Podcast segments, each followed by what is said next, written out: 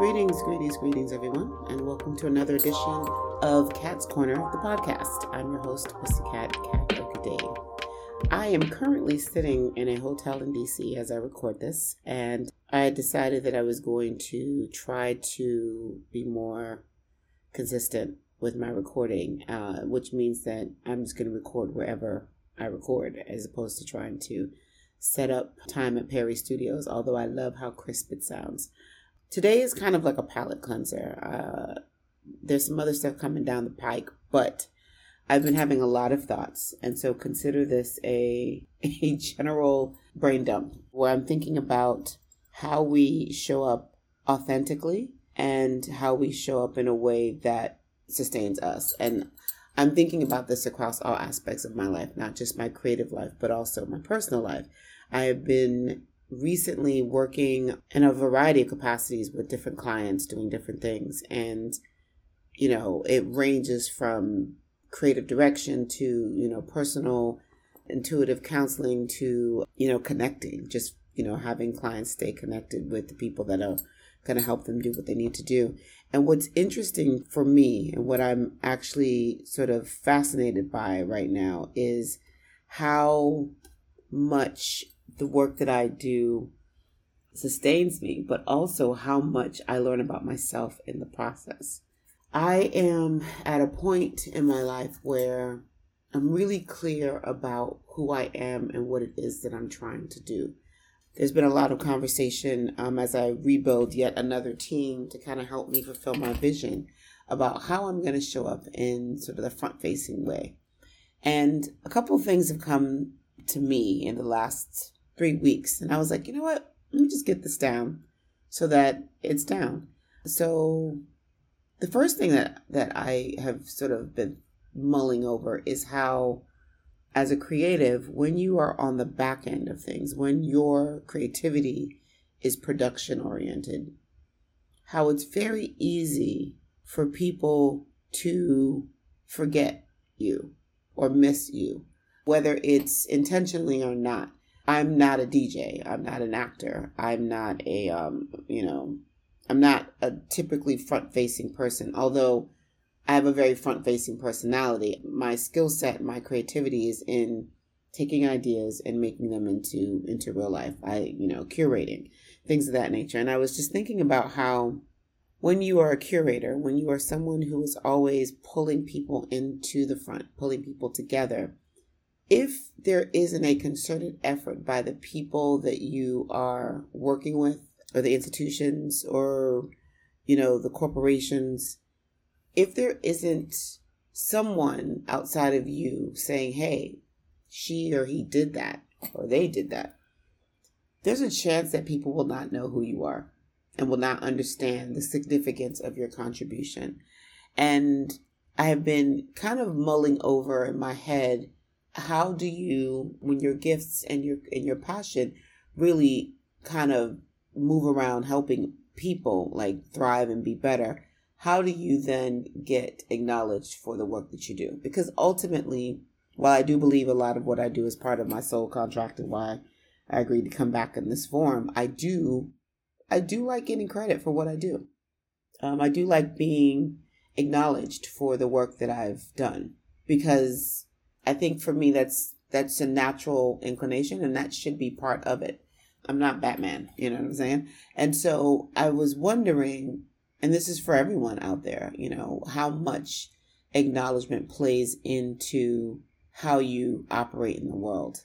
Like, it's interesting. I am an eldest daughter. I'm an eldest child. So, you know, eldest daughter syndrome is a very real thing. It's recently been given a name, but anybody who's an eldest daughter, regardless of how old you are, we all have common behavior types. And one of the behavior types is that you defer attention from yourself. Like, you find a way to do what you do, get it done, but you often are not necessarily on some see me type of time.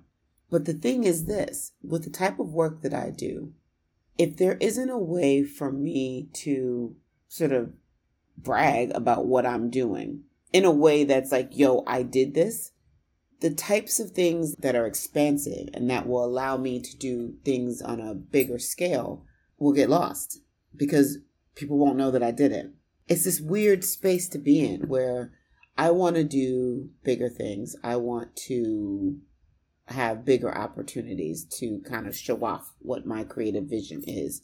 There's a client that I'm working with now that I'm very excited about that I'll announce once the contracts are signed, but that I think will give me an opportunity to really flex muscles that I've been, training but haven't been able to use.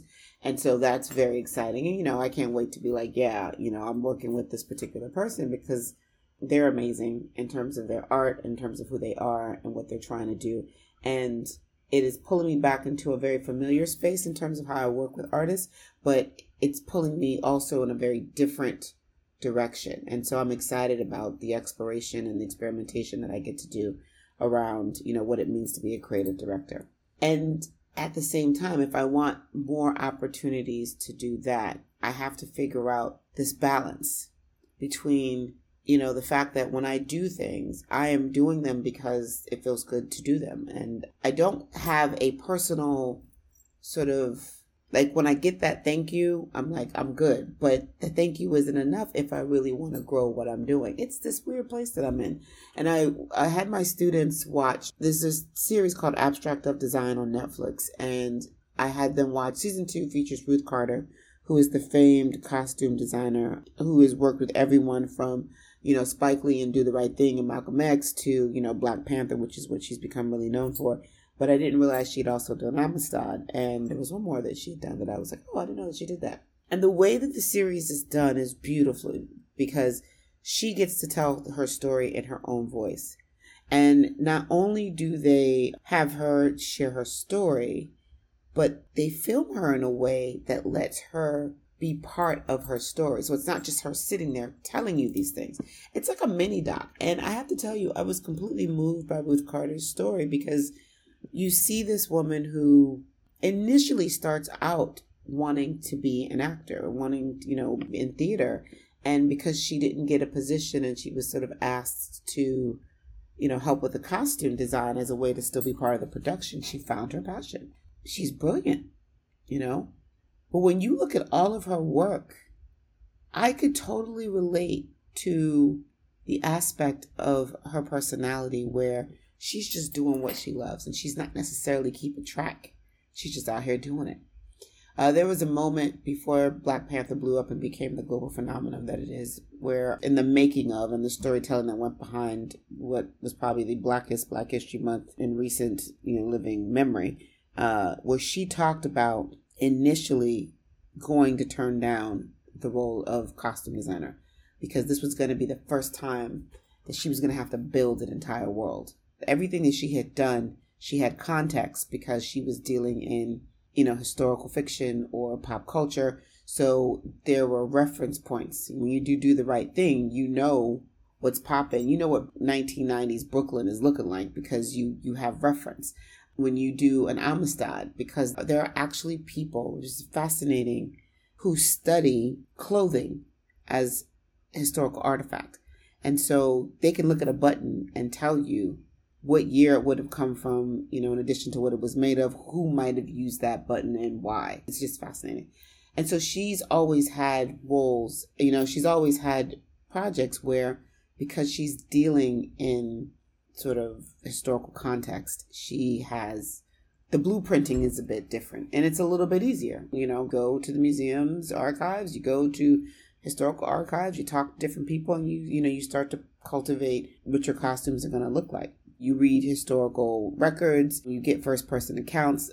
She talked about Amistad and her decision to put some of the enslaved people who were in that court scene in the clothing that she did because of a note from that time that said that these people looked like doves. They were all in white or something. So she's able to take these cues and interpret them in a way that ultimately gets you to the finished product. And, in addition to her telling her story, you had people like, Samuel Jackson, Ryan Coogler. There was this one artist that I wasn't familiar with, all talking about, the beauty of Ruth Carter.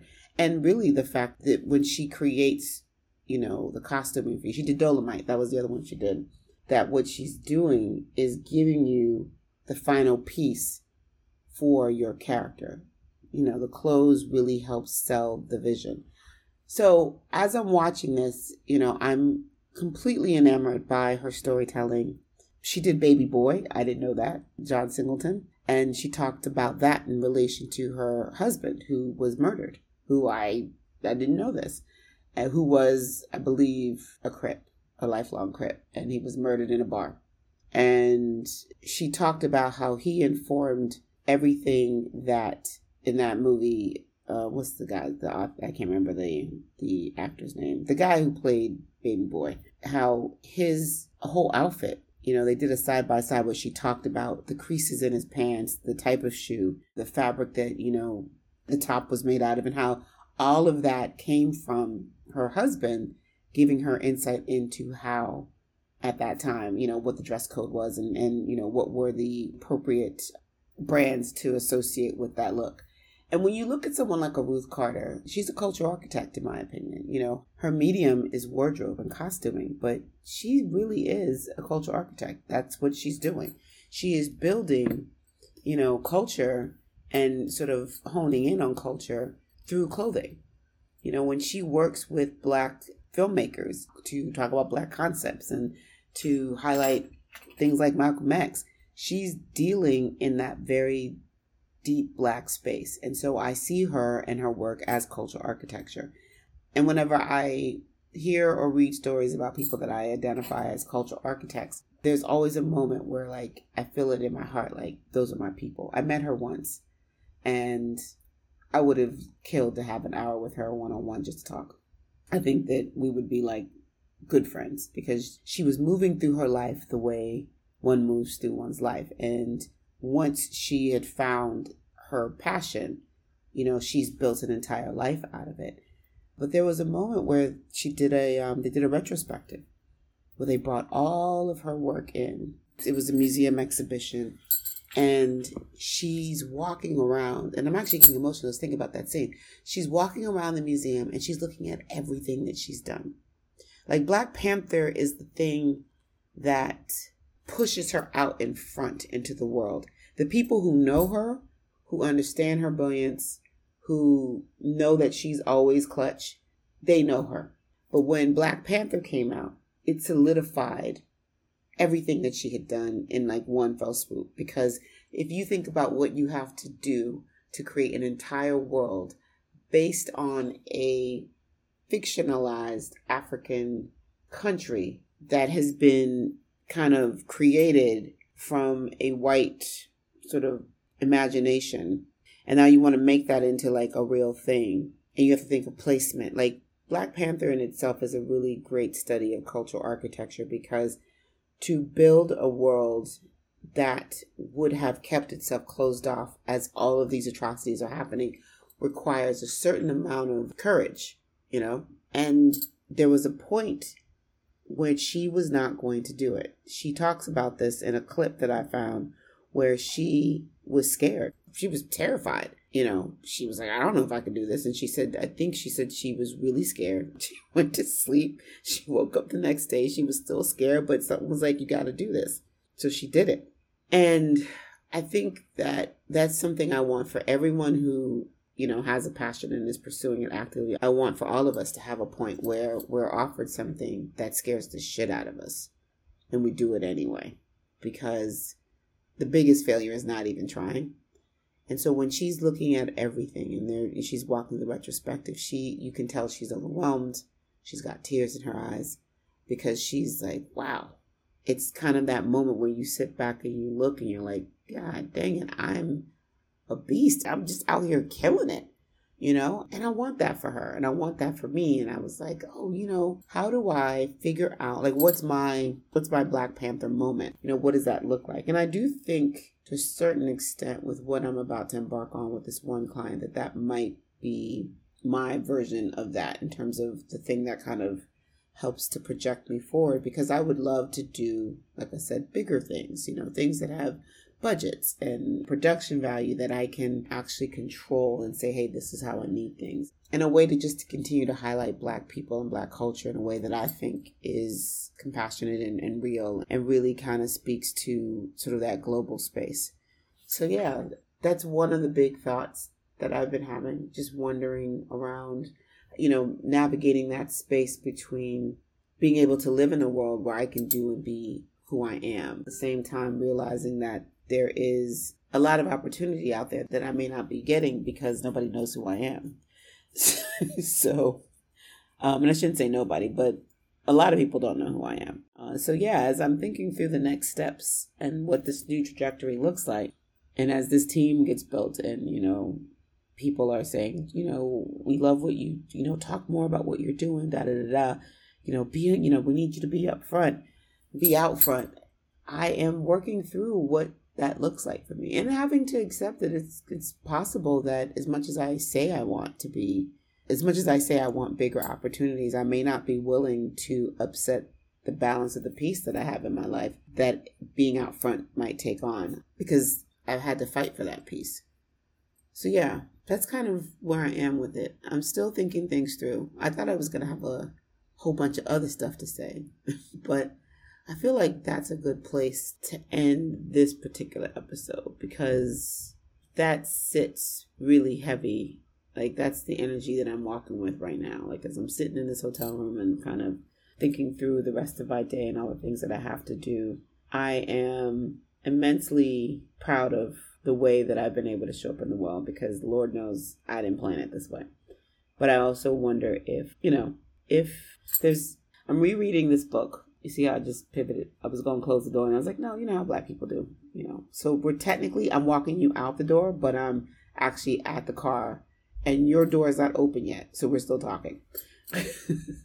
I'm rereading Paulo Coelho's Aleph because I'm obsessed to a certain extent with Paulo Coelho. I feel like there was a point in time in my life where I read a lot of his books, like all back to back, and they've stayed with me. You know, The Witch of Portobello is one of my favorite books by him. Like, The Alchemist is the book that I read that made me walk away from my international association job and go be out here doing what I do. But The Witch of Portobello really opened me up to the metaphysics of how you can connect and disconnect from your human space into a more expansive universal space. I reread that book, you know, every couple of years because there's just things in it that I need to be reminded of. But the Aleph was sitting in one of my rooms in my house, and I picked it back up, and I was like, okay, I need to reread this. So I've been carrying this book around for like a month and a half, slowly rereading it. And there's a moment in the book where Paulo Coelho he's on a Trans-Siberian trip because he has kind of lost the spark, and his spiritual mentor tells him that it's time for him to travel again. So he decides to turn this sort of limited run book tour into this massive tour where he's now on this Trans-Siberian train ride all the way through Russia, which is like a 2 or 3 week situation. And the beauty of Paulo Coelho for me is that he has a way of highlighting the lessons we get in the mundane. So it's not always those message moments that hit that, like, oh, okay, this is the message. Sometimes it's something very mundane. And in the book, there's a moment where I think he's waiting in a hotel lobby, and he is reading some random magazine about bamboo cultivation. And what it says is that when you plant bamboo, most people know that bamboo is a very invasive species. And it's one of those things that, at least in my part of the world, I love bamboo. Like, I would love to have it growing in my backyard, but I have been warned that once bamboo is in, it's very hard to get rid of, and it takes over and chokes out everything. So you shouldn't grow it. Like, it's just dangerous. And I've looked at different ways that, you know, where you can keep it in like containers. Like, there's a way to do it where you can contain it. But bamboo, in and of its nature, for the first 5 years, when you plant it, it doesn't do anything, seemingly. Like, you look at it and it doesn't seem to be growing. And after about a 5-year period, it can shoot up as high as 25 feet. So it looks like it comes out of nowhere. And what is happening in actuality is that in those 5 years where you're not seeing anything on top, what's happening in the ground is that this very intricate root system is being built, which is why it's so invasive and it's hard to kill, because by the time it shoots up, it has really cemented itself in the ground. And the root systems are so extensive that you know, you can chop it off here, but it's still going to grow over there. And it takes about 5 years, like I said, and then it shoots straight up.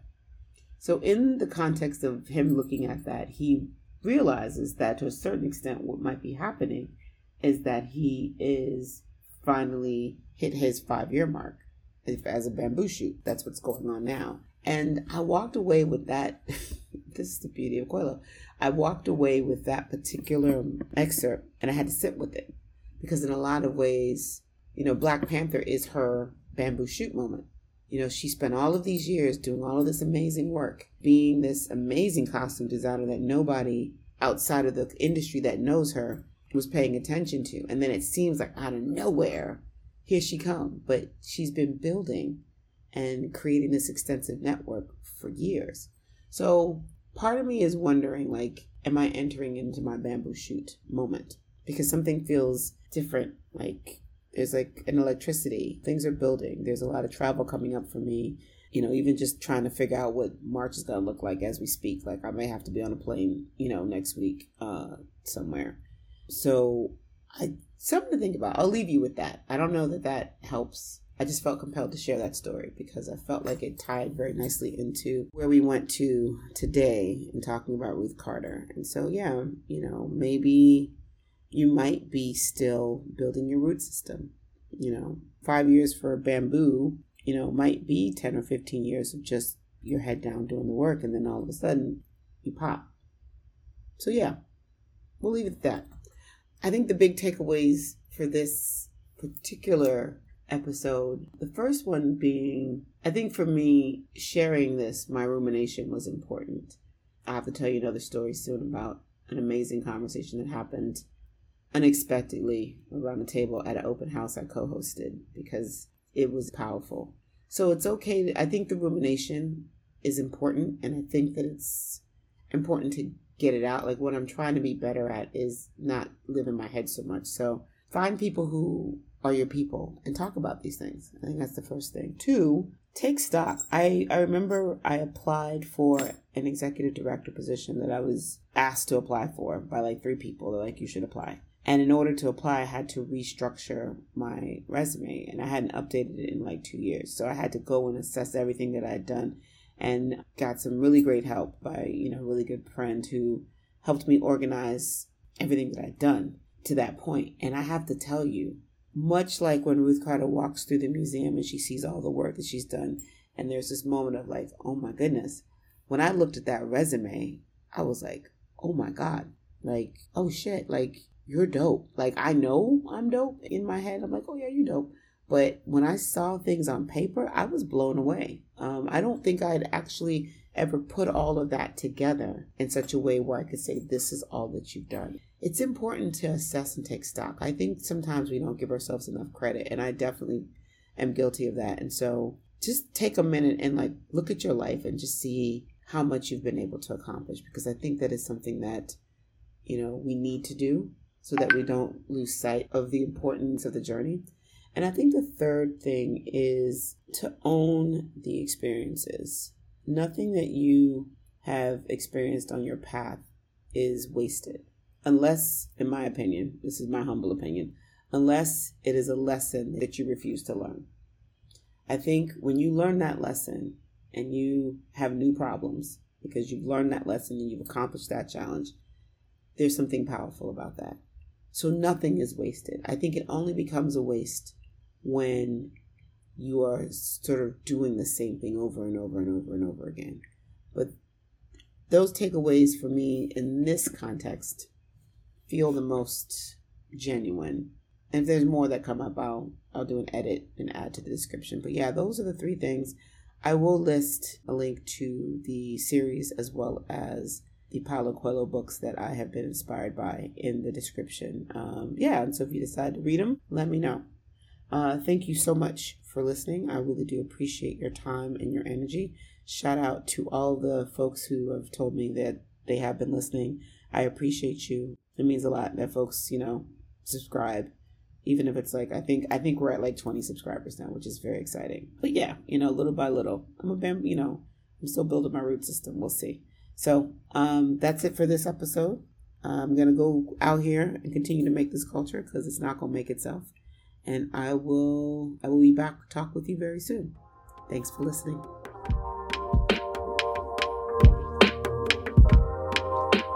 Thank you for listening. It means a lot to me. Just wanted to let you know that Cat's Corner, the podcast, is produced by Lil Sosa Productions and edited by Aileen Andrada of Your Bud Pod. If you'd like to follow us, you can check me out at Cat's Corner Co, KATSKORNERCO on all platforms, and LSP_on the go. Tune in next time for another edition. As always, we appreciate your listen. Don't forget to like and subscribe so that you can be updated as new podcasts come in. Take care.